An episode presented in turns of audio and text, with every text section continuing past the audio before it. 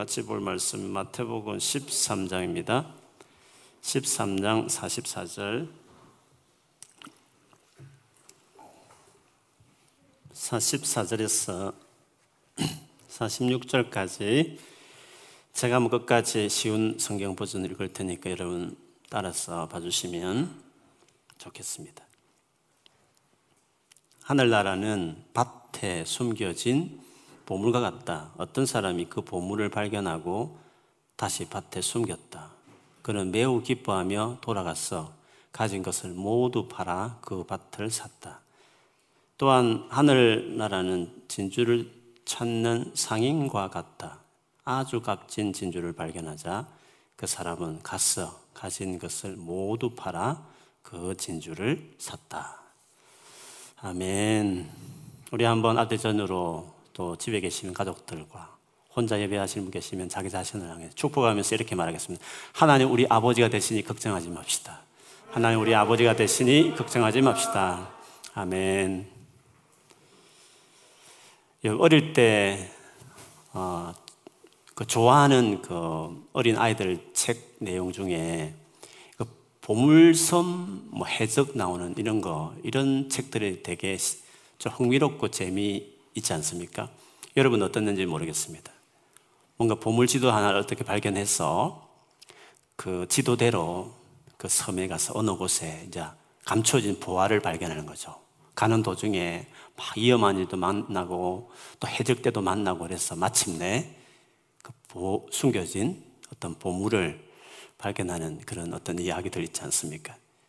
마치 내가 그것의 주인공이 된 것처럼 하나도 저는 보물을 정말 발견할 수 있으면 얼마나 내가 어, 멋지게 행복하게 살 수 있을까 뭐 이런 것을 어릴 때부터 꿈꾸면서 그런 보물 어떤 찾는 그런 이야기들을 가끔 여러분 들어보신 도 있을 것입니다. 오늘 예수님께서 어떤 보물 찾는 이야기 같은 이야기를 비유로 오늘 하신 말씀을 우리가 봤습니다. 이 말씀을 좀 구체적으로 살피기 전에 이 마태복음 13장에서 말하는 이 비유들, 즉 하나님 나라가 어떤 나라인가 이걸 설명하기 위해서 예수님이 만든 이야기, 일종 비유를 이렇게 하셨습니다. 그 비유 하나하나를 보면 하나님 나라가 어떤 나라인가 하는 것을 예수님이 한마디로 설명하기는 어려우니까 여러 가지 비유를 통해서 하나님 나라의 이런저런 부분을 이제 설명하신 거죠. 최초로 먼저 나왔던 비유는 일명 씨를 뿌리는 농부의 비유인데 이 비유의 어, 목적은 왜 예수님이 갑자기 비유로 말씀하시는가? 그전에는 비유를 말씀을 안 하셨습니다. 물론 뭐 이단들은 막 예수님 다 비유를 말했다고 말하고 다 비유로 풀어야 된다고 말하는데 그렇지 않습니다.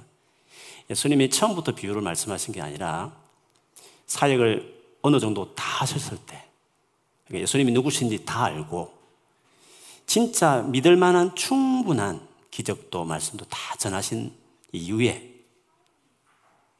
이제는 믿을 사람, 믿지 않을 사람이 확연하게 구분될 그때쯤 되었을 때 그때부터 비유를 말씀하시기 시작하셨습니다. 그 이유는 이미 믿겠다고 한 사람은 확실하게 그걸 알고 더 하나님 나라를 이해할 수 있도록 그러나 끝까지 믿을 만한 증거를 주었음에도 거부하는 자들에게는 감추고 그냥 재밌는 이야기 하는가 보다 이렇게 생각하도록 하시기 위해서 사실 비유를 드신 거거든요.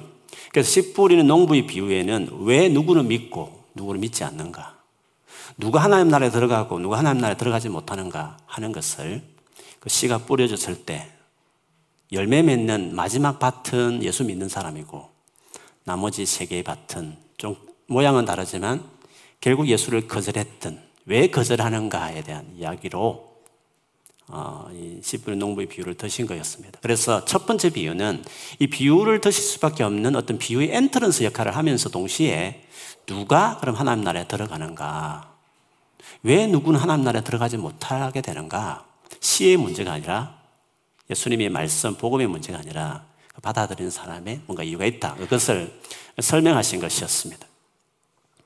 두 번째는 일몽 알곡과 가라지. 뭐 정상적인 밀이 있는데 거기에 원수가 이렇게 가라지 씨앗을 뿌려가지고 막그 밭을 엉망으로 만드는 그 가라지 비유 있지 않습니까? 그거는 하나님 나라, 저 이 땅에 시작된 이 땅에 이루어진 그 하나님 나라에는 온전치 못하고 악한 자, 즉 사탄의 조종을 받고 영향을 받은 사람들에 의해서 그 진짜 밀 같은 하나님 백성이 많은 어려움을 겪을 수 있다. 즉, 이 땅에 사는 동안 하나님 나라 백성이 되었고 하나님 나라 시민이 되어서도 많은 박해와 어려움을 당할 수 있다. 그게 하나님 나라다. 그래서 나를 믿고 하나님 백성이 되어서도 세상 사는 동안 이런저런 어려움을 만났을 때 이상하게 생각하지 마라. 잘 참아내라. 마지막까지 그냥 가라지를 둔다. 마지막까지 박해받고 힘든 일을 당하도록 내가 두는 이유가 있다. 그러니 예수 믿는 가운데 여러 가지 어려움을 만났을 때 인내해라. 그 악과 같이 살아가는 법을 배워라. 코비드 19과 같이 살아가는 이런 자연상도 있지만 여러 가지 삶의 어려움이 있을 때 잘 받아내는 잘 받아내는 사람이 되라. 즉 인내를 요구하는 하나님 나라라고 말했습니다. 근데 예수 믿으면서도 예수 믿은 이후에 우리가 들어가는 이 하나님 나라, 지금 이미 들어간 하나님 나라가 그런 나라라는 것을 모르고 예수 믿는 사람이 있습니다. 아니, 그런 일이 일어나다니 세상에 내가 이렇게 예수를 잘 믿는데 어떻게 내가 이런 일이 일어나다니라고 자꾸 생각하는 분들이 있습니다. 그런 분들을 생각해서 예수님 이 비유를 드신 것입니다.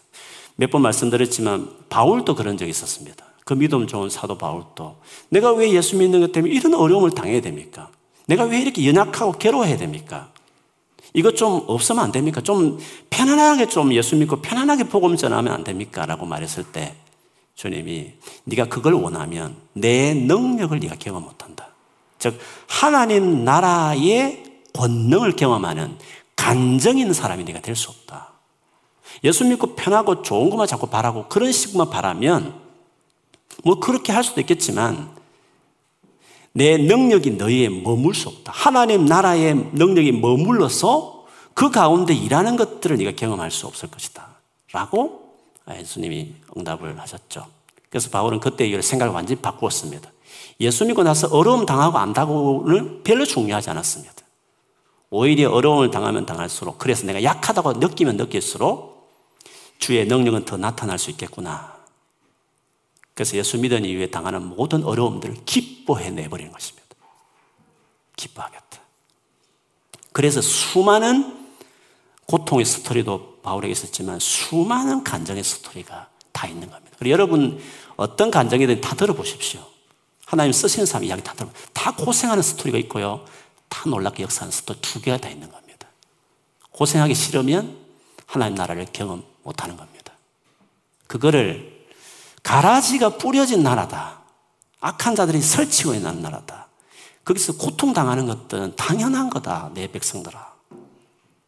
라는 것이 하나님 나라를 설명하면 주님이 꼭 해주고 싶은 말이었습니다. 이미 마지막 밭처럼 예수 믿은 씨앗을 꽃을 피운 열매 맺은 그 밭에 들어온 사람이 제일 먼저 알아야 될 하나님 나라에 대한 이해가 그것이었습니다.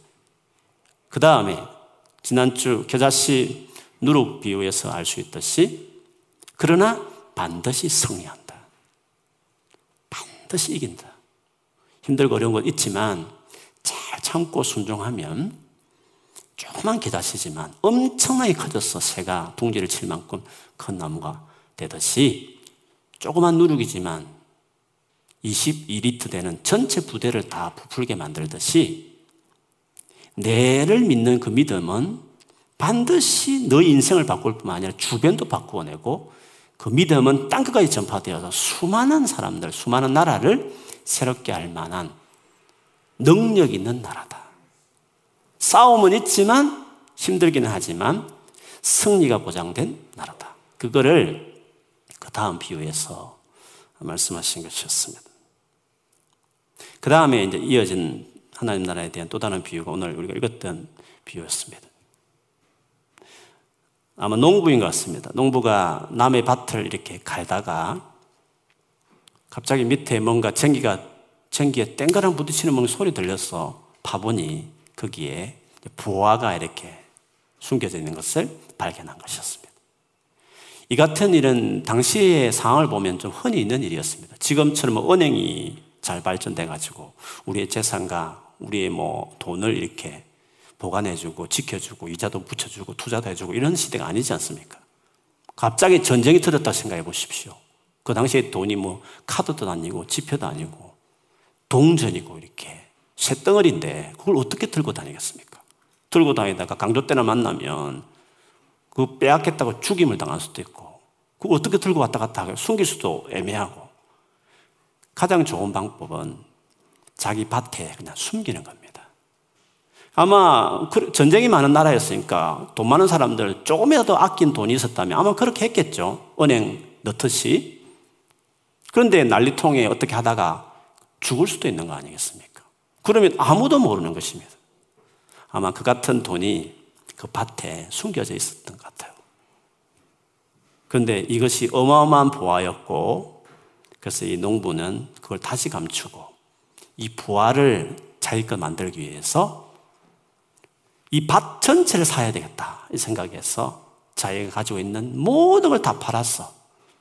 빌릴 수 있는 것도 다 빌렸겠죠. 그래서 마침내 이 밭을 사고 그 부화를 자기 것으로 만들었다. 라는 것을 첫 번째 비유를 드셨습니다. 그 다음 비유는 진주를 찾아다니는 상인의 비유를 하셨습니다. 이 상인은 남들과 다르게 진짜 좋은 진주가 뭔지, 진주도 비슷비슷한데 진짜 값어치 있는 진주가 뭔지를 딱 파악하는 눈이 있는 사람이었어요. 그래서 이 마을 저 마을 다니면서 진주를 이렇게 다 사기 위해서 다녔는데 어느 마을에 갔더니 진짜 너무 값진, 너무 비싼 진주 중에 진주 하나를 이제 그 상인이 발견한 거죠. 물론 그 사람은 그 팜, 사라고 내놓았던 그 사람들은 그 값어치를 몰랐겠죠. 근데 그 진주를 보고 물론 그 사람도 좀 비싸게 내놨겠죠. 근데 이 진주는 그보다 더한 값어치가 있는 것이었기 때문에 이 상인은 그 진주 하나를 사기 위해서 역시 자기 가지고 있던 모든 걸 다 팔아서 이 진주를 샀다. 그렇게 주님이 말씀하셨습니다. 여러분, 하나님 나라와 관련돼서 이 말씀을 예수님이 하셨으면 뭘 말하고 싶어 하는 것일까요? 하나님께서 이 비유를 통해서 하나님 나라에 대해서 무엇을 주님이 말씀하고 싶어 하셨을까 하는 것입니다. 농부는 우연히 발견했고 상인은 열심히 찾다가 귀한 걸 발견했습니다. 그러나 다 발견했을 때 그들은 자기 가진 모든 것을 다 팔아서 투자해서 그거를 자기 것으로 삼았습니다. 여기서 주님이 말하고 싶은 하나님 나라는 내 나라는 이렇게 가치 있는 거다. 네가 가진 모든 것을 다 바쳐도 아깝지 않을 만큼 너의 전부를 다 들여도 아깝지 않은 나라가 지금 네가 들어가는 내가 지금 전하고 이 나라다 라고 주님이 말씀하시는 것이었습니다. 너의 전부를 다 들여도 괜찮을 만큼 충분한 나라다. 그러니 그렇게 해라. 어떻게 보면 강한 헌신이기도 하면서도 또 한편으로는 그거를 이 나라가 얼마나 귀한지를 주님이 설명하고 싶은 마음도 어, 있었을 것입니다. 우리는 이 비유의 이 어도, 예수님 이 비유를 통해서 지금 말씀하시고 하신 이 말씀을 들을 때 우리 스스로에게 질문하지 않을 수 없습니다. 오늘 이 같은 이야기에 일어난 이 상인과 이 농부와 같은 태도가 우리에게 있었나? 우리가 예수를 믿을 때 또 하나님 나라를 우리 소유할 때 우리는 이 같은 것처럼 하나님 나라가 가치 있다. 나의 전부를 다 들여서라도 들어갈 만한 아깝지 않은 나라다라고 하는 그런 마음이 있나 하는 것입니다. 내 자신에게, 여러분 자신에게 한번 자문해 보십시오. 진짜 나는 오늘 이 상인과 농부처럼 하나님 나라를 받았나? 그렇게 생각하나? 하는 것입니다.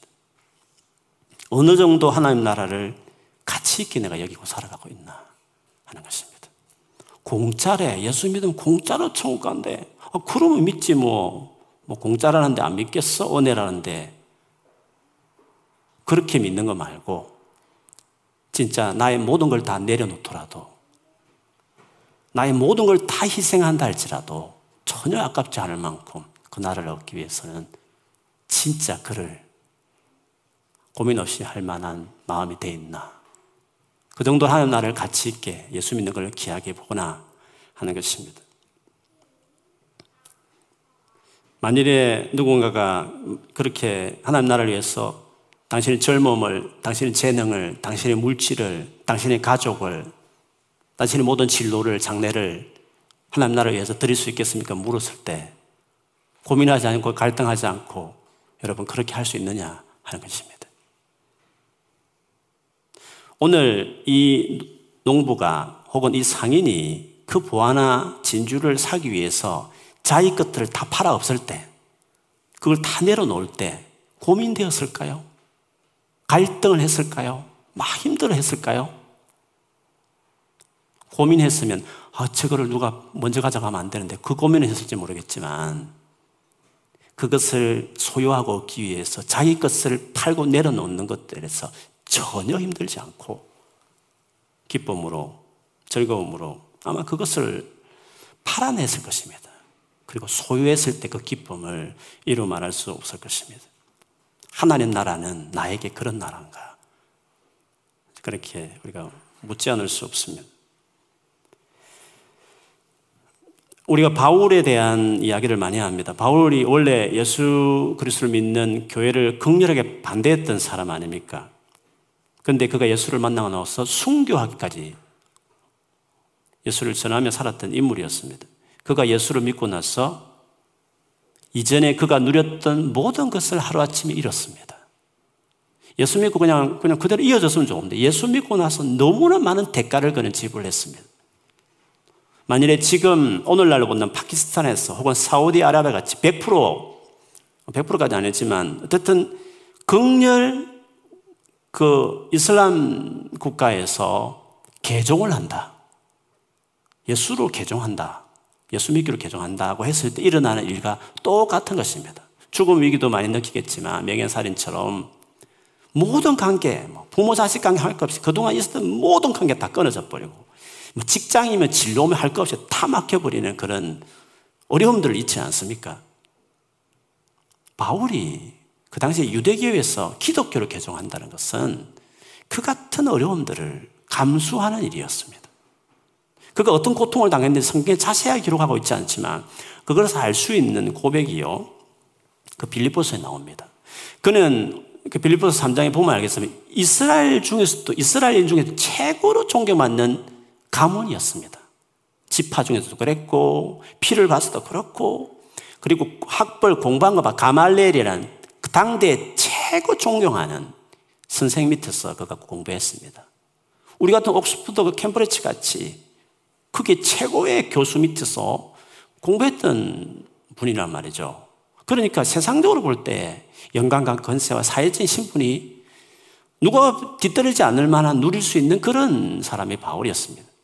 그가 하루아침에 예수를 믿으면서 그 모든 것을 잃어버리는 것입니다. 유대인으로서 제일 중요한 모든 것을 잃어버리게 되는 것이었습니다. 그런데 바울은 그 상황에 대해서 여러분 어떻게 고백했는지 아십니까? 빌리포 3장 7절에 10절 좀 길지만 읽어드리겠습니다. 그때는 이 모든 것이 내게 너무나 소중하고 가치 있는 것들이었습니다. 그러나 예수 그리스도를 만난 이후에 그 모든 것이 아무 쓸모없는 것임을 알았습니다. 그것들뿐만 아니라 이 세상 그 어떤 것도 내 주 예수 그리스도를 아는 것과 비교가 되지 않습니다. 예수 그리스도를 위하여 나는 모든 것을 버렸습니다. 모든 것이 쓰레기처럼 아무런 가치가 없다는 것을 이제 압니다. 이로써 나는 그리스도를 알게 되었습니다. 또한 그리스도 안에 하나가 되는 기쁨을 얻었습니다. 내가 율법을 지켜서 하나님께 구원을 얻은 것이 아닙니다. 하나님은 내 믿음을 보시고 나를 어렵다 하시며 자녀 삼아 주신 것입니다. 이제 내가 바라는 것은 그리스도를 알고 죽음에서 부활하신 그 능력을 체험하며 그리스도와 함께 고난을 받고 그분과 함께 죽는 것입니다. 바울은 하나님 나라를 얻기 위해서 자신이 잃어버린 모든 것을 쓰레기 정도로 생각했습니다. 아무 고민이나 갈등을 하지 않았습니다. 왜? 오늘 이 상인과 농부 같은 태도입니다. 가치를 모르면 고민하지만 그 가치를 아는 사람은 전혀 고민하지 않고 기쁨으로 그리고 그것을 이 하나님 나라를 얻기 위해서 내려놓은 모든 것들을 이렇게 쓰레기 같이 생각할 만한 태도로 아, 대하는 것이죠. 이런 하나님 나라가 이미 들어갔고, 물론 지금은 싸움도 있고, 아픔도 있고, 고난도 있지만, 마지막에 예수님 오셨을 때 완전히 완성될 그 하나님 나라를 소망하는 사람들은, 그 하나님 나라를 무슨 나라인지 아는 사람들은 이 땅에서 여러 가지 어려움을 만나더라도요, 그걸 감당해내는 것입니다. 조금 어렵다고 불평하고, 조금 어렵다고 하나님 나라를 사랑하냐고 이렇게 말하지 않습니다. 하나님 나라의 가치를 아는 사람은 어려움과 한란을 그런 식으로 대하지 않는 것입니다. 바울의 또 다른 고백을 보면요. 로마서 5장 2절 4절에 보면 예수 그리스도에 의해서 또 믿음으로 우리는 지금 우리가 서 있는 이 은혜의 자리에 들어와 있습니다. 지금 들어와 있다는 은혜의 자리에. 그리고 하나님의 영광을 소망하며 하나님의 모든 것들 다 가지고 있는 그것들을 받을 것을 소망하며 그 하나님 나라의 마지막 종말의 하나님 나라를 소망하는 거죠. 소망하며 즐거워합니다. 이 즐거움이 어느 정도냐면 이뿐만 아니라 우리는 환란을 당하더라도 즐거워합니다. 왜? 환란이 결국에 인내를 연단을 소망을 낳을 것이기 때문에 하나님 나라에 대한 그 마지막 종말의 소망, 그 하나님 나라를 생각해 보면 그 하나님 나라에 대한 그 가치, 영광을 생각해 보니 심지어 환란을 당하더라도 즐거워한다. 이런 마음을 고백했습니다. 결국 이 세상에 사는 동안 하나님 나라를 소유한 자들은 어려움을 겪습니다. 그거를 완전히 소유하기 위해서 세상에서 많은 어려움을 겪을 수 있습니다. 그러면 그 어려움을 어차피 예수 믿으면 어려움을 당하게 되는데 그 감당할 수 있는 그걸 감당할 수 있는 사람이 되는 길이 뭡니까? 그거는 그 나라가 얼마나 가치 있는 나라인가를 아는 것에 달려 있는 것입니다. 만일에 이 농부가 그걸 몰랐으면, 이 상인이 몰랐으면 그 많은 것을 파는 것 자체가 고민이었을 것입니다. 가치를 알았기 때문에 전혀 자기 걸 팔아도 아까워하지 않았기 때문에 하나님 나라의 가치를 아는 것이 내가 뭔가를 대단히 하는 것보다도 이미 주어진 이미 내게 지금 하나님 주고자 하는 예수를 믿는 자들에게 주고자 하는 이 하나님 나라가 어떤 나라인지를 아는 것이 결국에는 세상을 살아가면서 겪는 수많은 어려움과 한란들을 어떻게 받아낼 것인가. 심지어 즐거움으로 받아낼 정도까지 되게 하는 힘이다 하는 것입니다. 그러면 어떻게 이 하나님 나라 가치를 알 수 있을까? 그 부분을 나가서 말씀을 좀 나누고 싶습니다. 하나님 나라 가치를 알려면 어떤 것이 필요한가? 그거는 하나님 나라 가치를 발견한 사람들에게 찾을 수 있는 공통점이 하나 있습니다. 그거는 하나님의 사랑에 대한 확실한 인식이 있습니다.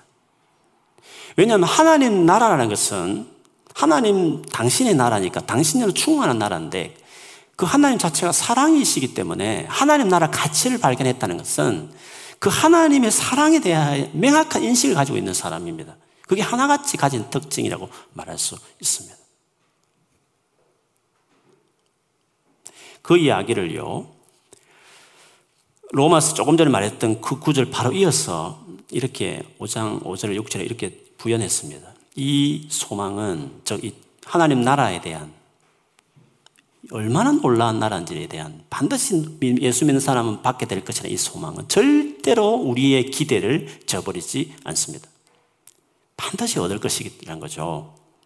우리가 소망 가지지만 안 이루어지는 거 있지 않습니까? 기대한데 안, 해, 안 이루어지는 거 있지 않습니까? 그런데 이거는 아니라는 거죠. 반드시 이루어진다는 거죠. 기대를 저버리지 않는다는 것입니다. 뭘 가지고 그렇게 확신할 수 있느냐? 그것은 하나님께서 우리에게 주신 성령을 통해 우리 마음에 하나님의 사랑을 부어 주셨기 때문입니다.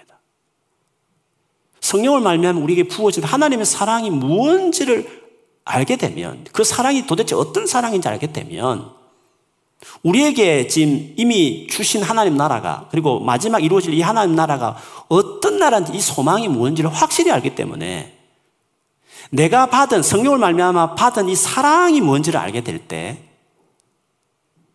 이렇게 사랑한 하나님이 나를 위해 주고 싶은 하나님 나라가 대단한 나라이겠다. 그리고 이 약속들이 다 거짓이 아니고 진짜 주시겠구나. 그 기대를 우리 기대를 저버리지 않고 반드시 주실 나라이겠구나. 성령을 말미암아 주신 사랑 때문에 그렇게 한다는 것입니다.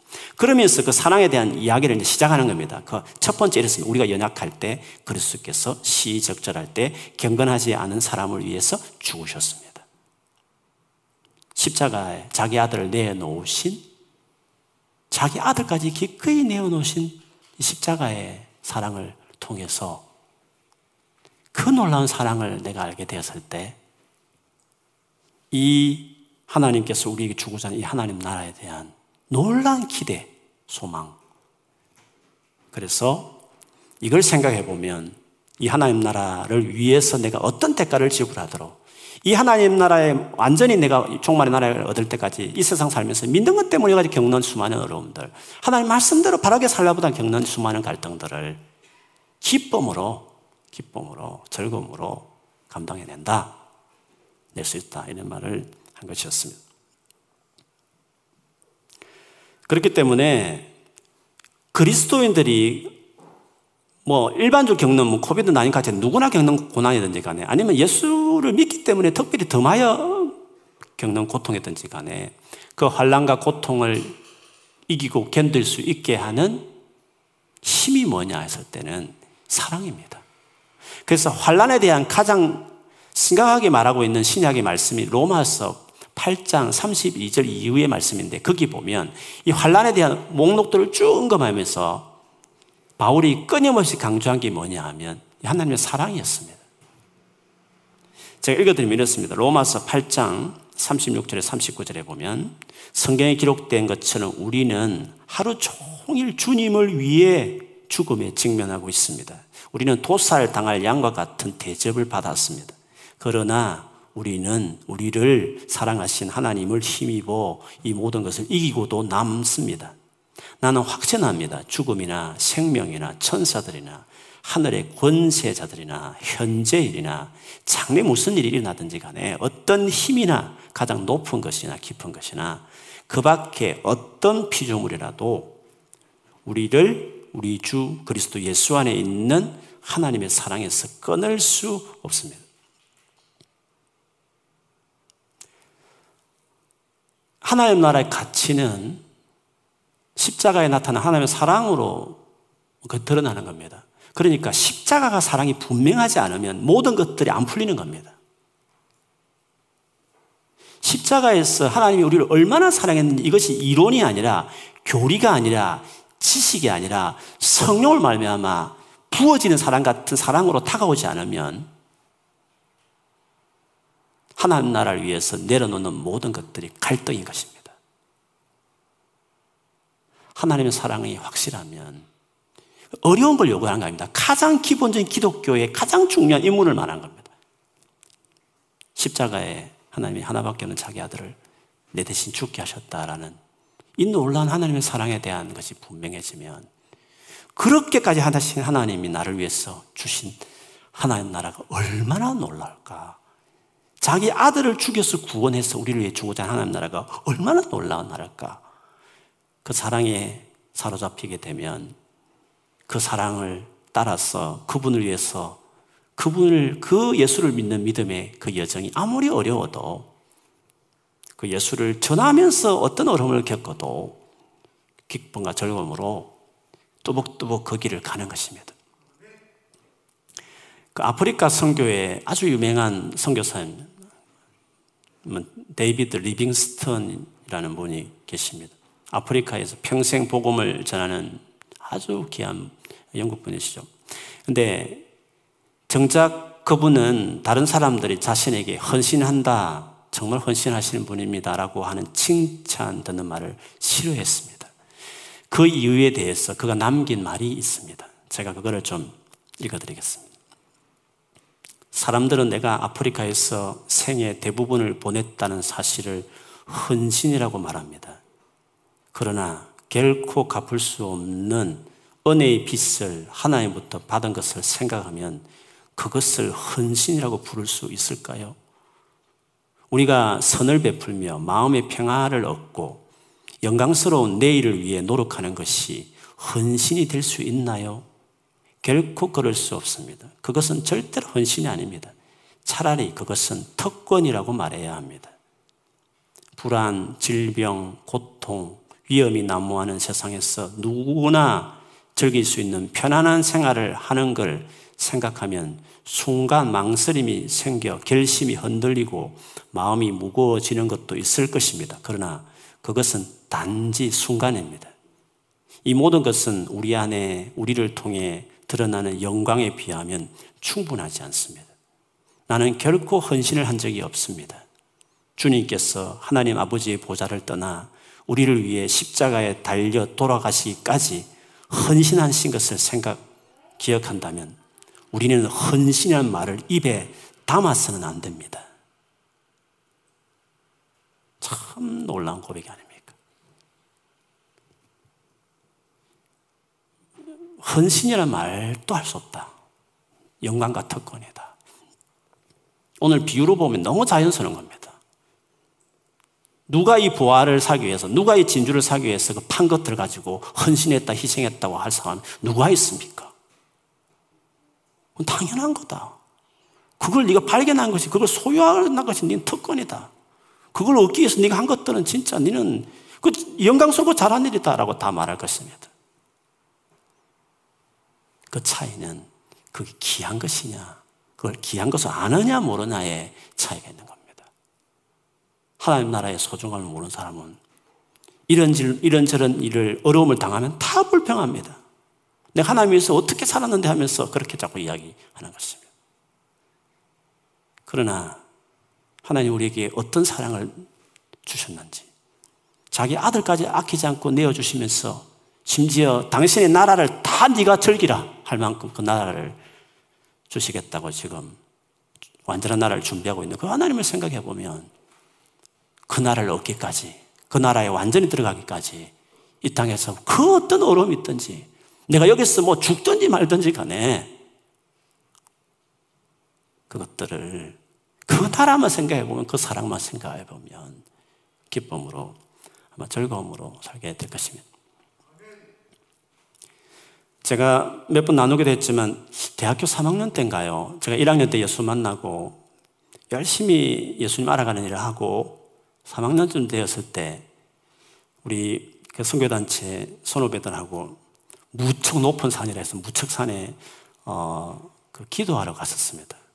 첫날에 기도할 때 하나님이 저에게 그 마음에 이런 마음을 주셨습니다. 영주야 네가 네 인생을 나에게 바칠 수 있겠느냐라는 마음을 제게 주셨어요. 그때 저 열정으로는 아멘 무슨 그런 말씀하십니까? 당연하죠. 이렇게 할 수도 있는 일인데 제가 좀 대답을 좀 머무, 좀 뒤로 미루었습니다. 이거는 진지하게 좀 대답을 해야 돼요. 진짜 계산을 하고 대답을 해야 되겠다는 생각을 제가 그때 했습니다. 무슨 말이냐면 내가 주님께 바친다는 것은 주님 때문에 내가 죽어도 괜찮다고 할 만큼 세상 살면서 어떠한 고생을 당해도 내가 괜찮다고 말하는 것 똑같다는 생각을 저는 했기 때문에 이거는 감정에서 대답할 말이 아니고 신중하게 한번 생각을 해보고 말을 해야 되겠다라고 제가 이제 대답을 좀 아끼고 3박 4일 동안 계속 기도했습니다.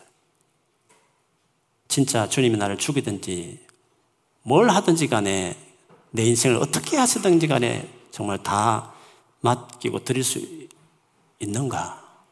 스스로에게 계속 질문하면서 계속 기도하다가 제가 떠나, 마지막에 기도에 나오는 마지막 새벽 기도 때 제가 주님 앞에 정중하게 오피셜하게 말씀을 드렸습니다. 오늘 이 시간 이후로 이전에도 예수 믿고 나서 그런 마음 달려왔지만 오늘 이 시간 오피셜리 주님 앞에 내 인생을 드립니다. 주님이 내 생명을 어떻게 하든지 간에 알아서 하십시오라고 제가 그렇게 말씀드린 적이 한 번 있었습니다. 전혀 고민하지 않았습니다. 너무나 제가 재간정을 많이 했기 때문에 여러분 지겨울 수도 있는데요. 한 살 때 아버지 돌아가시고 어머니 저를 부모 할머니에게 맡기고 떠났고 정상적인 사랑을 못 받았지만 대학 1학년 때 성경 공부하면서 저를 찾아오신 하나님. 그 십자가 사랑을 알고 난 이후에 그 부모님의 공백의 사랑은 아무것도 아니었습니다. 그 사랑은 아무것도 아니 세상에서 누가 사랑하니 안 하니 이건 아무 중요하지 않습니다. 필요 없다는 게 아니라 넘쳤습니다. 그 사랑이. 물론 뭐 사람이라 뭐 상처도 받을 수 힘들 수도 있겠지만 나를 흔들 만큼 되지 않을 만큼 십자가에 나타난 사랑은 너무 분명했습니다. 이거는 저만 아니라 우리 모두에게 자신 주어진 하나님의 사랑입니다. 그 이후에 뭐 삶도 그렇고 목회도 어려움도 있었지만 전혀 흔들리지 않는 흔들릴 수 없는 너무나 확실한 하나님의 사랑인 것이죠. 대단한 뭐 고지의 신앙을 말하는 게 아닙니다. 이미 우리가 받은 겁니다. 처음에는 믿음으로 받아들이는 겁니다. 그런 사랑이니까. 진짜 받아들일만 하지 않습니까? 이런 놀란 사랑. 받아들이는 것입니다. 그리고 그 이후에 예수님을 알아가는 일에 다른 어떤 것보다도 이 알아가는 지식에 이 사랑을 알아가는 일에 우리의 삶을 드리는 것입니다. 그러면 그 사랑이 무엇인지 알면 알수록 그리고 어떻게 자기 아들을 위해서 자기 하나밖에 아들을 날 위해 죽게 하셨는가 이해할 수 없는 하나님의 이 사랑을 생각하면 생각할수록 우리는 감정이 북받아 오지 않을 수가 없는 것입니다. 그래서 그 가치, 이 놀라운 하나님 나라 가치를 알게 되면 우리는 어차피 가라지가 뿌리진 하나님 나라에 살아가고 있지만 앞으로도 이런저런 어려움이 많이 있겠지만 흔들지 않는 사람으로 살아가는 사람들이 될 수 있는 것입니다. 그렇기 때문에 우리가 분명히 기억할 것은 우리가 살아가면서 행복해지는 것은 다른 데 있는 게 아닙니다. 예수 그리스도를 믿는 것입니다. 밭을 가는 농부는 분명 일용직 아마 일꾼이었을 것입니다. 오늘날 하면 비견, 비정규직이었고 파트타임 노동자였을 것입니다. 그에게 시급을 좀 더 올려주는 주인, 새로운 주인 밑에서 일하는 것도 기쁜 일이었을 것입니다. 열심히 돈을 벌어서 자기 밭을 마침내 사는 것도 기쁜 일이었을 것입니다.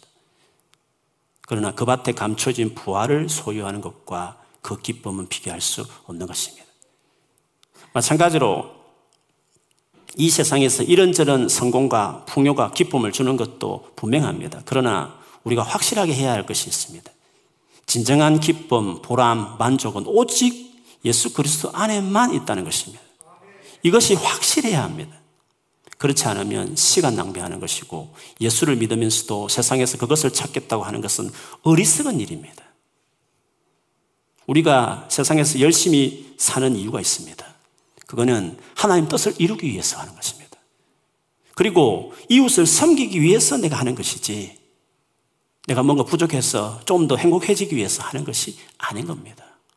그냥 지금 이 상태로도 지금 이대로 가난하고 이렇게 내가 부족해도 이 상태로 나는 너무나 충분한 행복을 누릴 수 있는 사람입니다. 예수를 믿으면. 그런데 열심히 공부하는 이유는 열심히 돈 벌고 열심히 뭔가 뛰는 이유는 하나님 뜻을 이루기 위해서입니다. 다른 사람을 섬기기 위해서 내가 공부하고 일하는 것입니다. 나를 믿는 자는 영원히 목마르지도 추리지도 않을 것이라고 하시고 내게 오는 자는 영원히 쉬게 하겠다 하신 예수 그리스도를 더 알아가는 일에 헌신하는 자들이 되어야 합니다. 모든 인생의 방향은 예수 그리스도 안에서 끝을 내야 됩니다.